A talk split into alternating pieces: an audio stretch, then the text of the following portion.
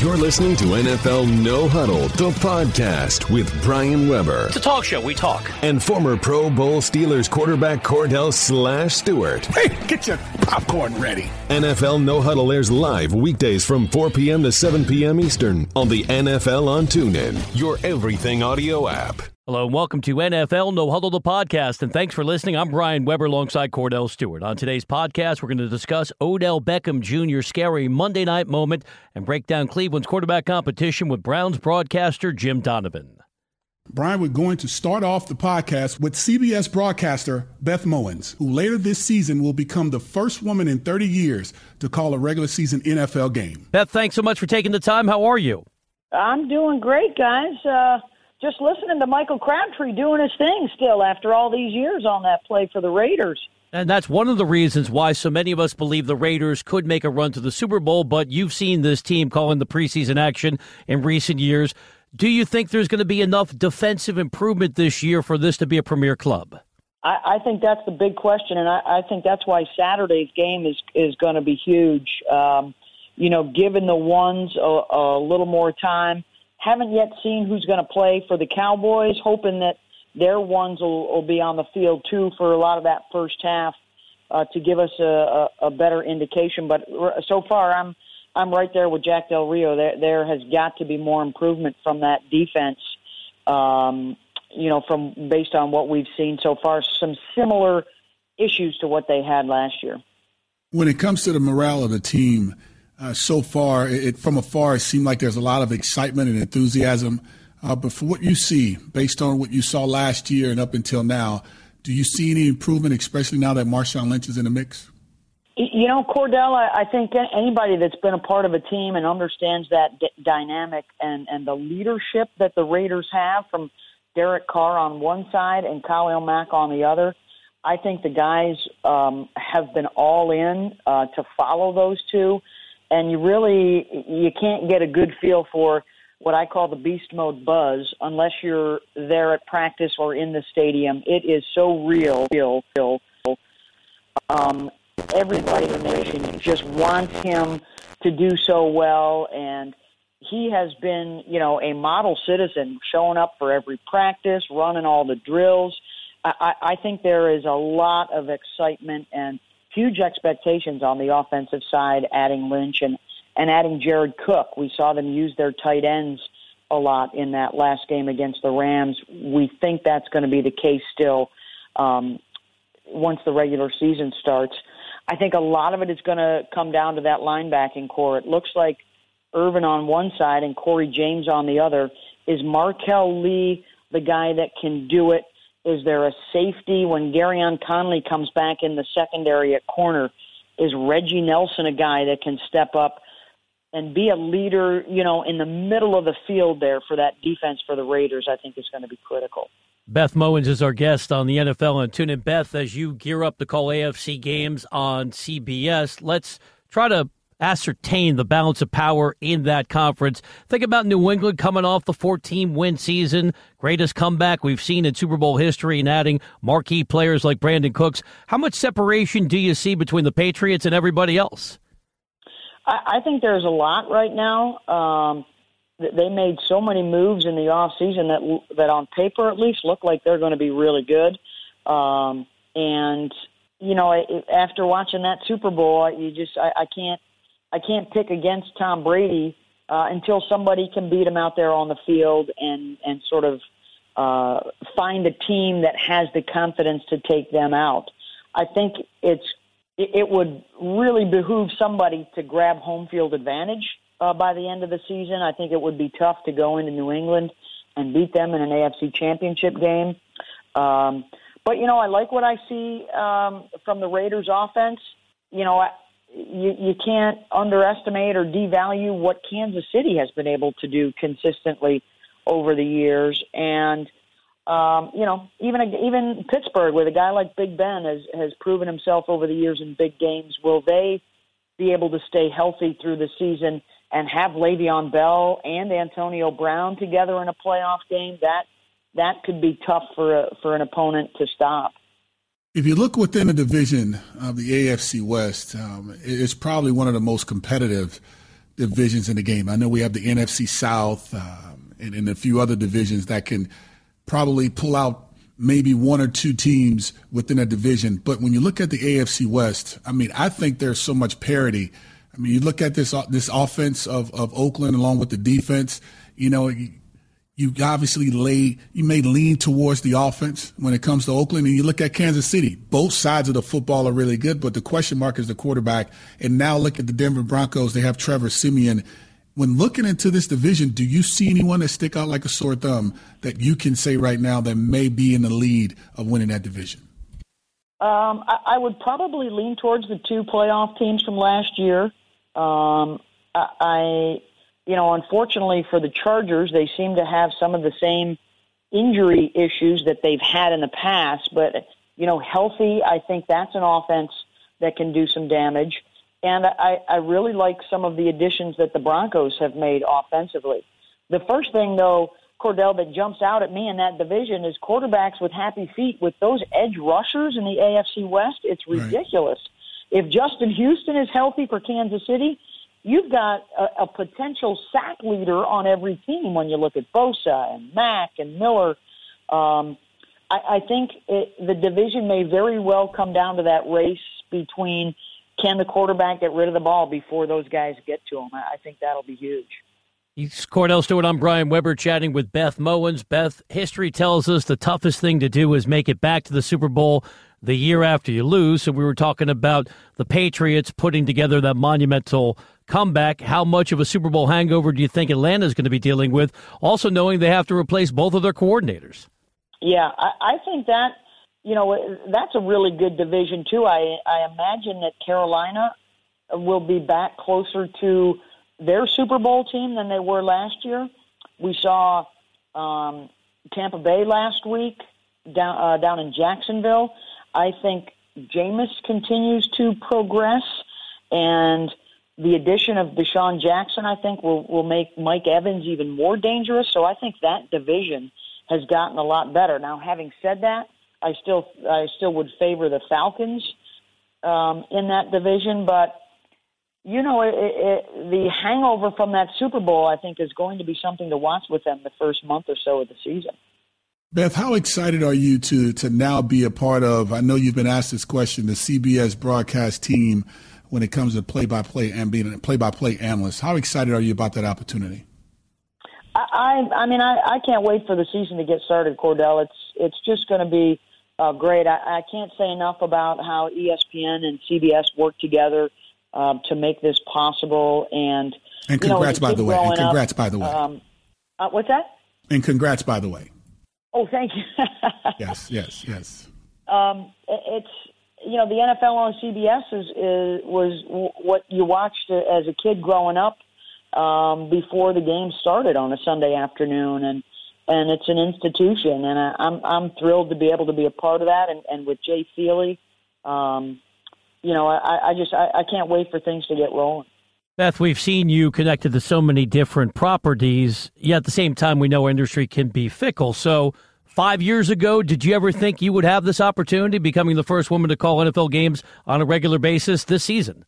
Uh, you know, it's it's always been in the back of my mind, and it's always been something that I've hoped for, and and really worked hard to sort of, you know, keep my name in the conversation. Um, and, you know, just kept my head down and and kept trying to, you know, get better and better every time out. I've I've been really lucky over the years. I've had some great um, male mentors and uh, teachers and bosses that, that have helped me out along the way and, and kept pushing me along. And so um, I, I was always hopeful that it was out there, and, and fortunately, it's uh, come to pass.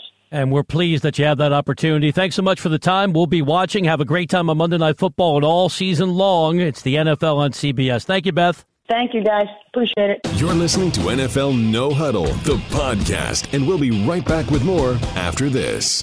Get to know artists in a new way on Fireside Chat, exclusively on TuneIn. Search Fireside Chat to hear exclusive interviews with SZA. And I still don't know myself, but I think I'm comfortable with what I do and don't know. Legendary reggae artist Damian Marley stops by and talks about his inspiration behind Stony Hill. I'm not trying to hide where I come from or pretend to be something I'm not. ZZ Ward talks about her life and her music. So the inspiration for this album was a lot of past relationships. Get to know artists in a new way. Search Fireside Chat exclusively on TuneIn. Welcome back to NFL No Huddle, the podcast. Here are your hosts, Brian Weber and Kordell Stewart. We continue on NFL No Huddle, the podcast, discussing the hit that almost seriously injured Odell Beckham Jr. on Monday night.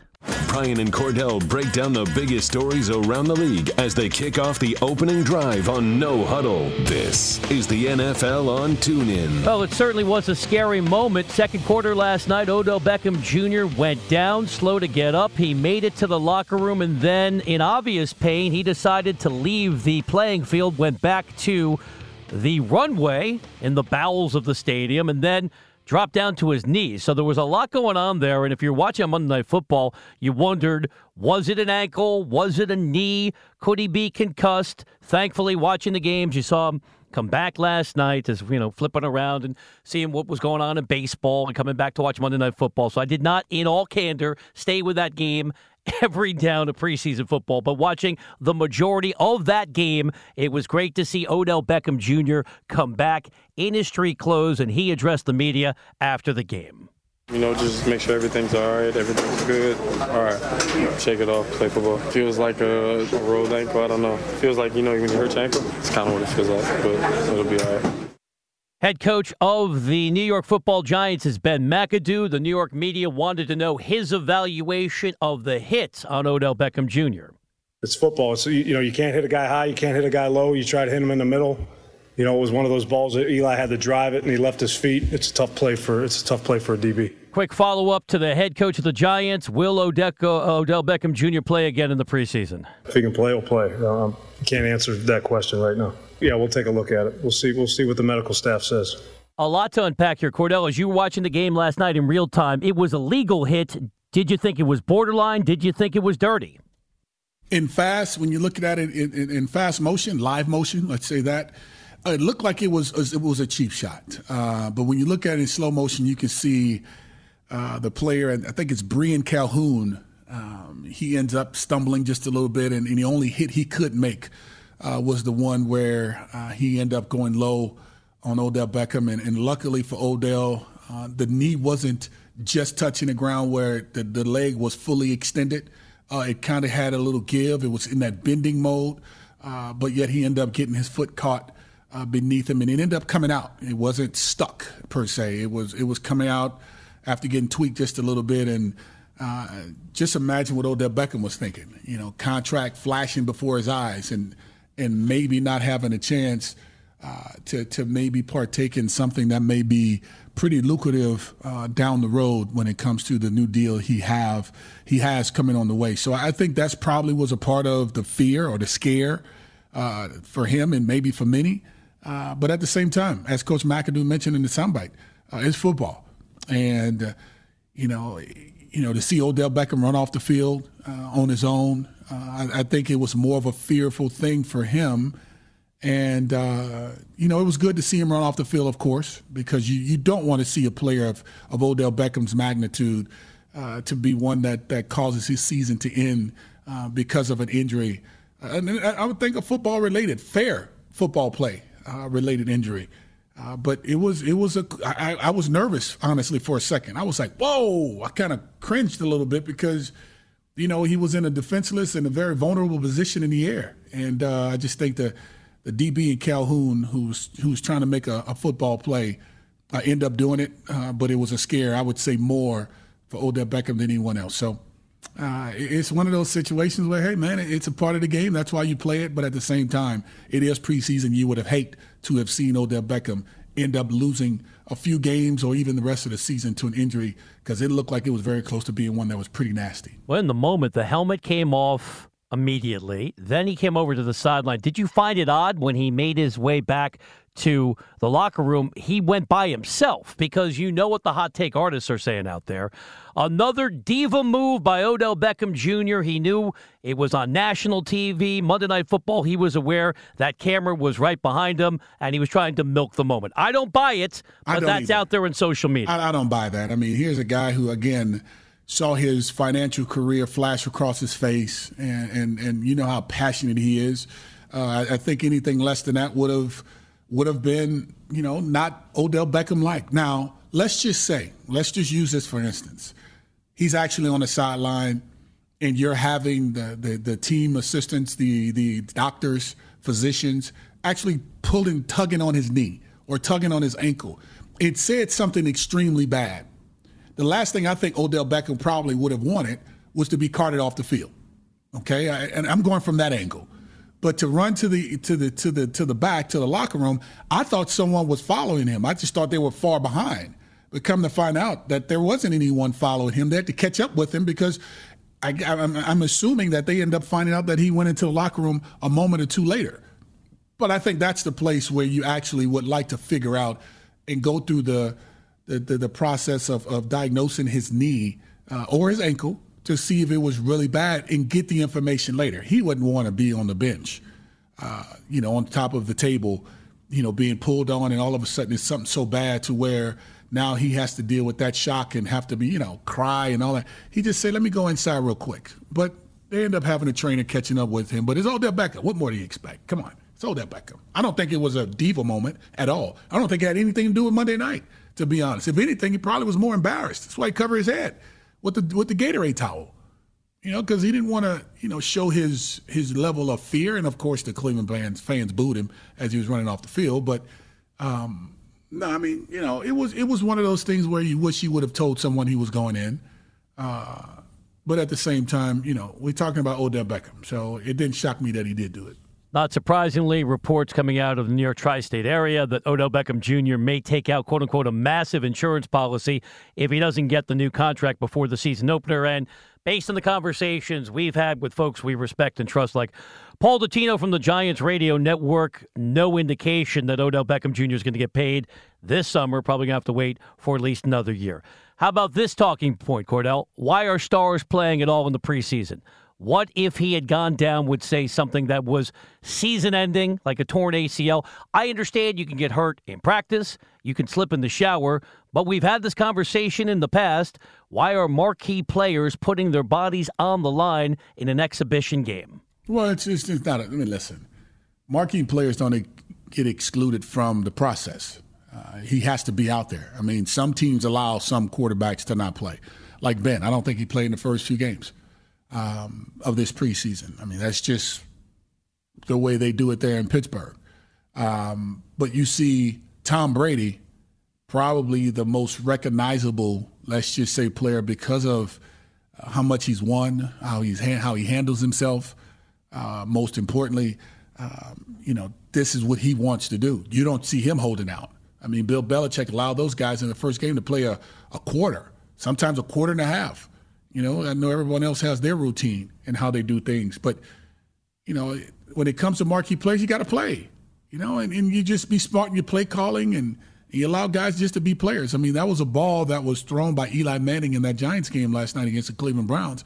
It was it was a ball that was driven. It wasn't a ball that was a floater. It was driven to an area because you saw man coverage, and he ended up throwing it to a point where Odell Beckham had to go up to it at his highest point. I mean, how many players? I mean, Jay Ajayi, he ended up having what a concussion uh, and playing early. Uh, in, I think in one of those games he played in, and and look at, I mean, some stuff is happening in practice. You know, even even Devonta Freeman. I mean, he was concussed where he had to sit out for a game. So you, it happens to every player in the game. It's just a matter of, you know, you go in, you get your reps in, you get in, and you get out, and you just hope it doesn't equate to an injury but the top guys on the on these teams don't get excluded from the process. I mean, you you're starting with the other starters.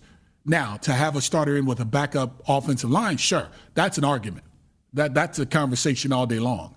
Uh, you know, starters go with the starters, and if guys who are backups who need to step up to play with the starters because they've been, you know, they're they're trying to prove that they're capable and worthy of being a starter on the team. Sure, I get that portion, uh, but these guys don't you don't get excluded unless this is a special situation for a player on a prospective team that allows it to happen, like the Pittsburgh Steelers with Ben Roethlisberger. Okay, but you don't think Odell Beckham Jr., when you just quantify his impact on that offense, is such a star that he would deserve maybe to be treated differently? Because no, it would have been a no. damn shame to see one of the best receivers no. in all of football go down in a meaningless preseason game. No, no, no, no. Because now starters starters don't need to play in the preseason at all. I'm cool with all that. Backups and all third. I'm cool with that. Yeah, but I, I wouldn't do that. You, you, you, so come week one, how does that work out? When you have no chemistry, you you you hadn't had an opportunity uh, to play in situations and moments and having a chance to do it live. I mean, you have to get that work in. You cannot come in to the National Football League week one without getting any work in against other teams, other schemes. Other Adrian Peterson did not play in the preseason for years there it is and again. was still the best situ- running back in all of There football. it is again. Special situation. Odell Beckham Jr. is not special? No, no. Look no, at his no. numbers. No. Without him, the Giants have no chance offensively. No, you got to play. You got to play because Eli Manning's playing. He has to play. He has to be on the football field. Sorry. You, I, like I said, there's a couple exceptions to the rules because of what the team allows to have happen. This is not a team that's allowing that. Odell Beckham is not going to be given a chance, in my mind, an opportunity to sit down because of a an accident or, or a play that was made by a defender that scared him because of his contract. Because answer this question: What if he already has his contract? Will we be having this conversation? I would, yeah. This is not Oh, about the contract to me. This is about player safety, This is, and this stars about, are different than one- backups. This is 100% about the contract. Because if he gets his contract when he comes into the preseason, I don't think that the, the antics that some may say he's putting on because it was Monday night and the cameras were on him and he and him actually getting that emotional, let's just say, to an extent. You know, yeah. I mean, he wouldn't, I mean, it wouldn't even be a debate. It wouldn't even be a conversation. It wouldn't be one of those, oh, he's a diva. No, you would look at the play and be like, whoa. You know, now you're now you're equating it to the dollars and the cents and saying, hey, he needs to come out of the game because you're just giving him $45 million guaranteed. You need to sit him on the bench, right? No. Still has to play. Now, how many players you've seen? Have you seen Drew Brees sit out through a preseason? Yeah. Nope. He, he, yes, When? Yes, I can tell When? you. Sunday night in front of 21,000 people in L.A. Oh, this- he, oh, this past He Sunday did night. not play week two for the Saints. Oh, he didn't play week two? Right. But he's going to play week three. I don't know what I'm the game saying, plan is. I'm, I'm so presuming he's going to play a quarter week three because that's what teams do. So did he play week one? He played a cameo. He played a handful of series. All right. And, and that's what the preseason about. You give the guys an opportunity to get some run, first game. Second game, you got to figure it out. You got to see, you got to give your backup some run. Maybe may, may, may have been a game that the coaches may have not wanted uh, their starters to play. Third game, he'll be in there because of pressure. How long will he be in is the question. It's not so much do they play, it's how long do they play. You got to get the reps. I mean, reps are more important than anything because if you're a contending team, which this team not getting any touchdowns, every last starter should be playing at least throughout the first half for the Giants, the team that you picked to win that division. They Thank need you. to play a little bit more That was because very they subtle. have not You scored a that quickly, touchdown yet. yes. Well, I quickly, yeah, swiftly. It's, it's the preseason. We're going to lose our mind that the Giants have yet to score an offensive touchdown. you better, you better start. Like you say, you know, preseason doesn't matter. So when it happens during the regular season, then what, what's the excuse then? You better. You, you they need to get. You have you have Shepard, Sterling Shepard, Brandon Marshall, Odell Beckham. Oh, by the way, Brandon Marshall got hurt last night too. You want to talk Hey, about that? a- hey, it happens. That's why you play the game. You play the game to play, and hopefully nothing happens. But it's a part of it. but this is the preseason. And you got to get some reps. Need reps. Sorry. What's training camp all about? What are no. practices designed Well, I mean, to come on. achieve? That's redundant. Come on, man. You're, you're playing against the same guy every day. He know your tendencies. He knows the calls. The coaches are coming together to try to create certain schemes against certain certain fronts, certain concepts against certain coverages. I mean, come on. It's all it's all pre-done. You get in the regular season, you get in the preseason, you got to go at least a series or two, or at least a quarter, quarter and a half. You got to get two minute drills in. You got to get a one minute drill in. Can't get that against your defense. How does that work? Doesn't work in real life. I mean, you have practice moments and you have game moments. And I think the preseason is the equivalent of practice moments against other teams. And you actually want to go into the preseason and hopefully unscathed. Hopefully. Let me ask you a Hopefully. question. Go ahead. Did Odell Beckham Jr. forget how to play football during the offseason? Um, for some who who said he didn't show up, yeah. For some said that. I don't general, think so. do, do you think he still has command of the playbook? It's not a different offense. Same offense as last Uh, year. Yeah, but right? reps reps are important, aren't they? I thought reps was important in anything you do when it comes down to live action. Not when your entire season could end on one play. So you know, and I know, if it doesn't come down to this one particular play last night, where the defender actually went low on Odell Beckham, and it was a football play, it wasn't anything that was done maliciously. If Odell Beckham is not playing in any regular preseason games, how many people were saying he's being a prima donna then? Every last pundit, including you, would say, why isn't he playing? You have Eli Manning playing. But now all of a sudden, because of an injury, we're saying basically these guys don't need to play. Bull crap. Every last starter needs to get out there. If the New England Patriots is doing it and they're winning championships, I'd be damned if I let anyone else stay off.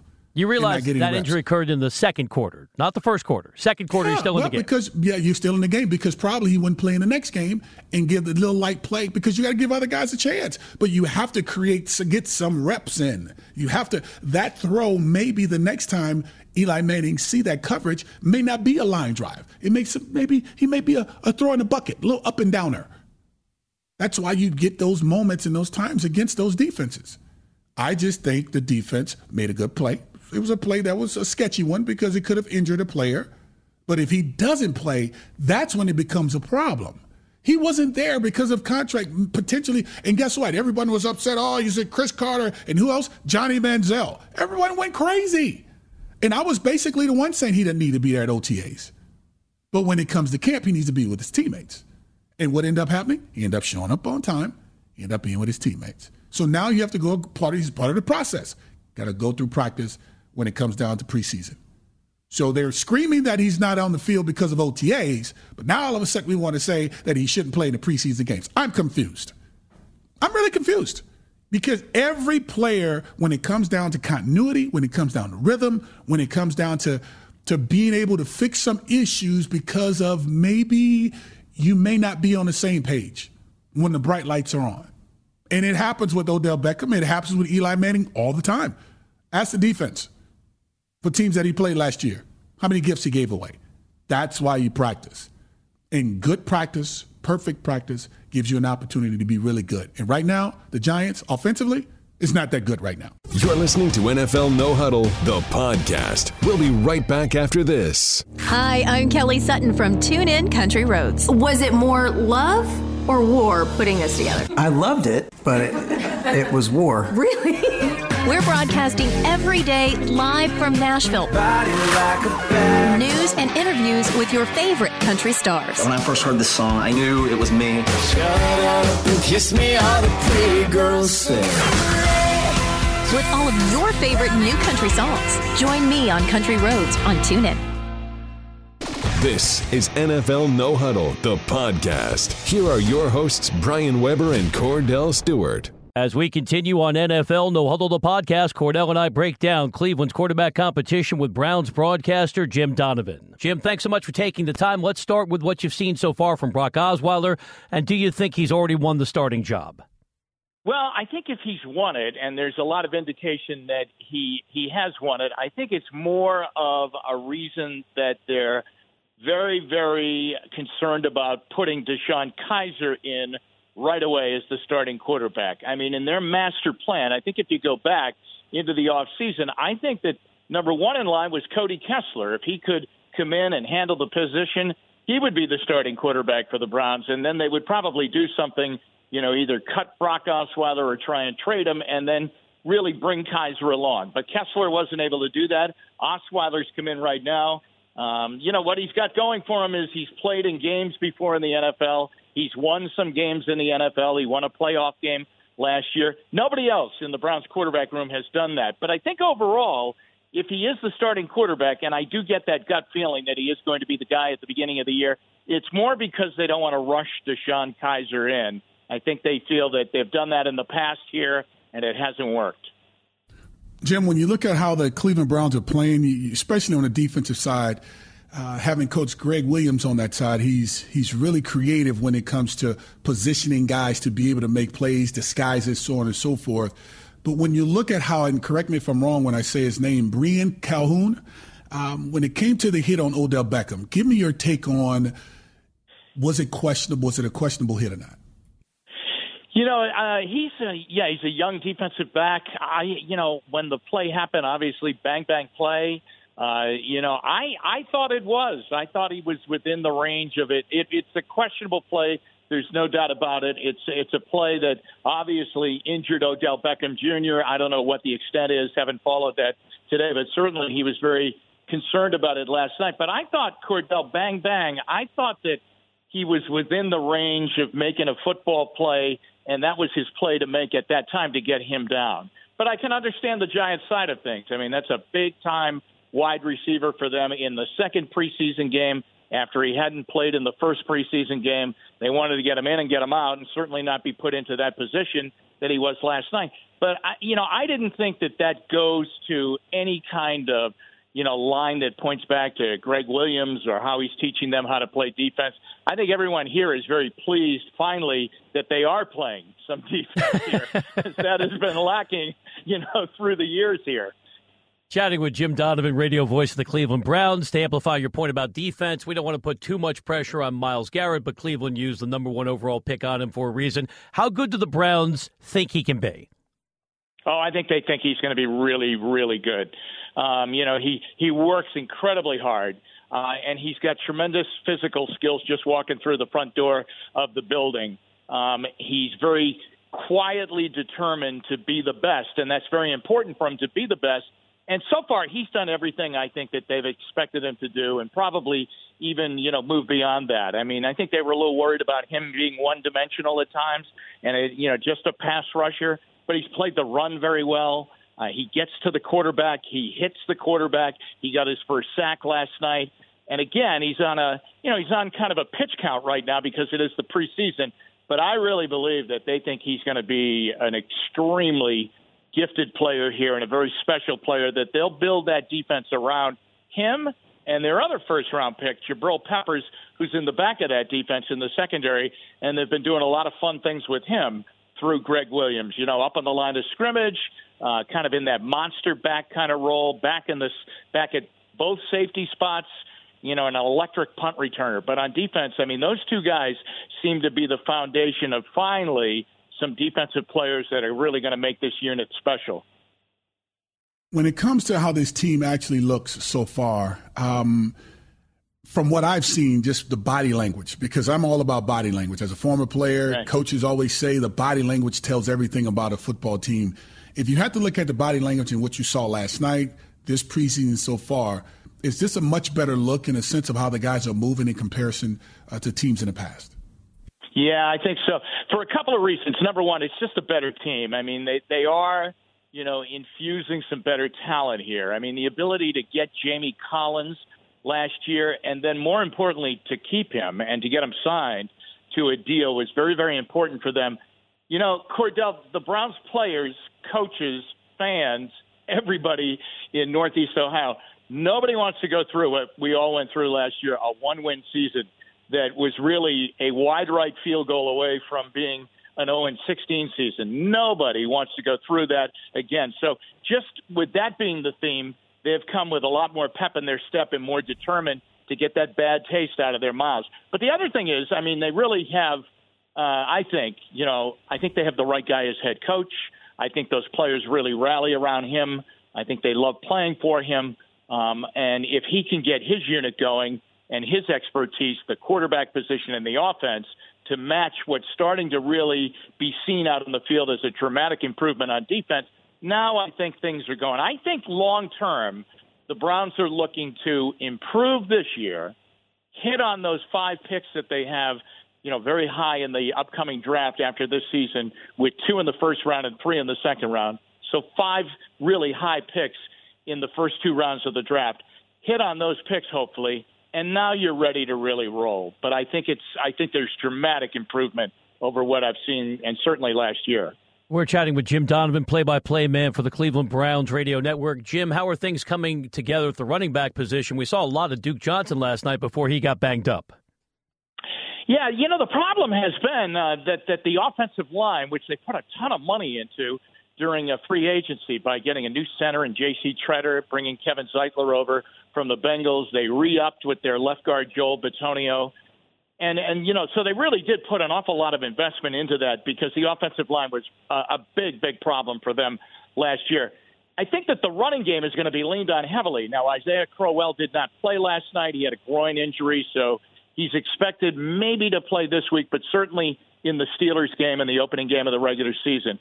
So I, you know, Hue Jackson has said, listen, we have to run the ball. We have to take the pressure off of our quarterback, and we think that we'll be able to run it with a good offensive line when it's all put together and when they're out on the field together. And Joe Thomas has not played yet during the preseason. He'll play Saturday night. So I think that the running backs, you know, will really benefit from that offensive line. And and then I think everything, you know, would become a little bit easier for whoever the quarterback is if they could run the football because they uh, they did not do it last year, but it was mostly dictated because they fell behind so quickly and by so much in mostly every game. Jim, when you look at the national anthem being played yesterday, you saw, I'd say, what a dozen of guys uh, kneeling yep. and praying during the national anthem. How do you think uh, the movement in the National Football League is actually going in a sense of guys are recognizing the cause behind this? And, and I know Coach Hue Jackson went on his spiel and, you know, he read his letter and everything, but these guys are taking this bull by the horn and trying to take control of it by sending messages that they're all about equality. They're about uh, being against police brutality, inequality, and right. injustice. Give me your take on the feeling around the city, let alone within the complex, when it came to the guys actually kneeling during the national anthem.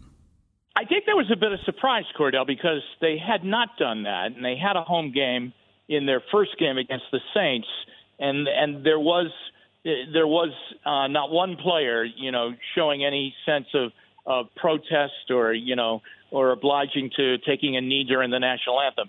So when it happened last night, I don't think anybody at first was even looking towards it because it hadn't happened before and it didn't happen last week when they played the Saints.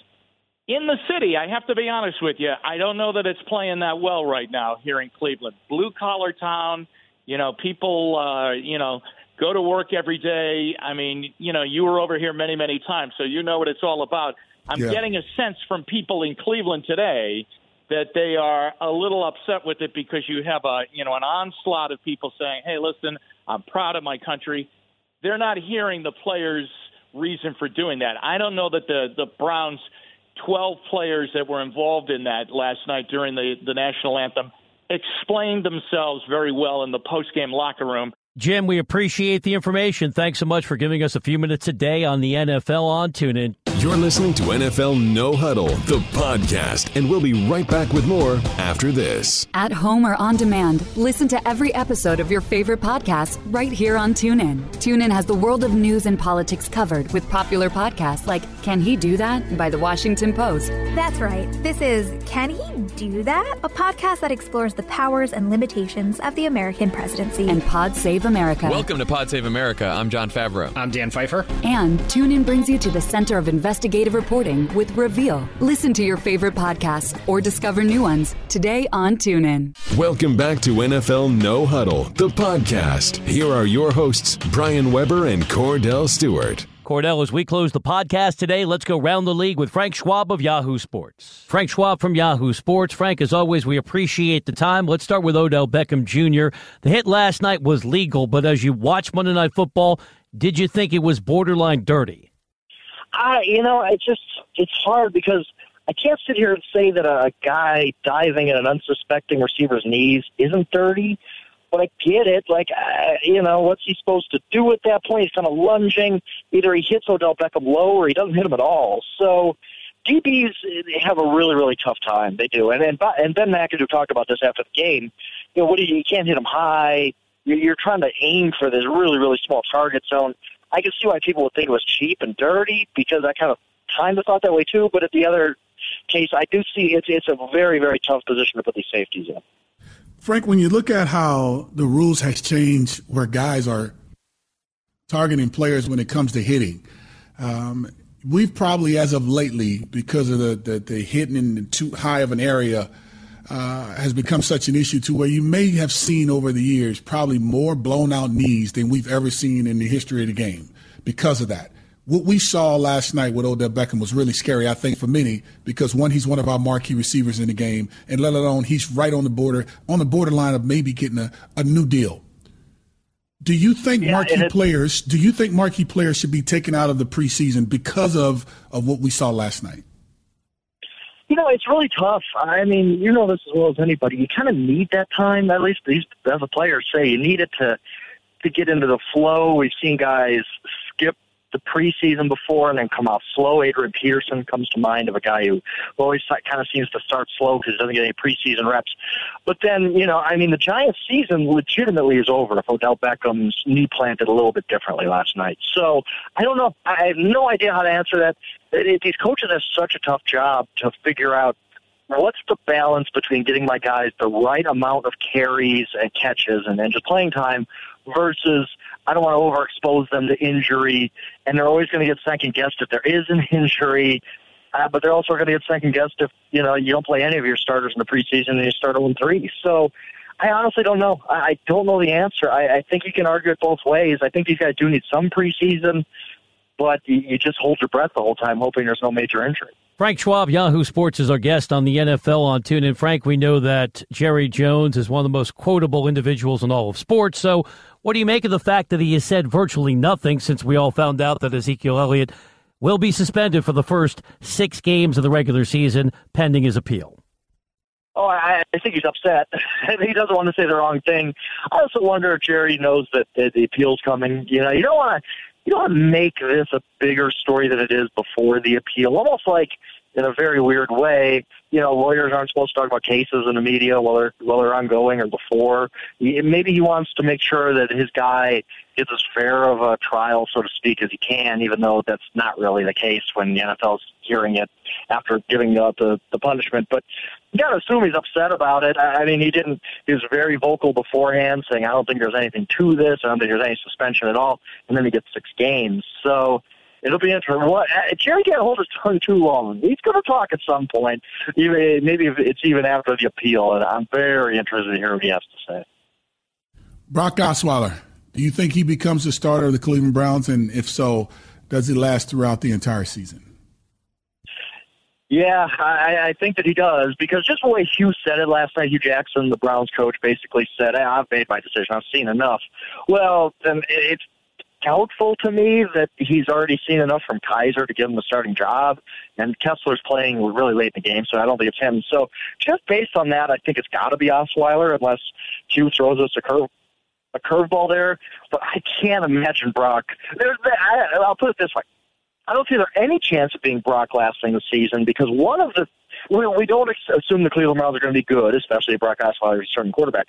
And one of the things the Cleveland Browns have to do this year they have to figure out if DeShone Kizer is good.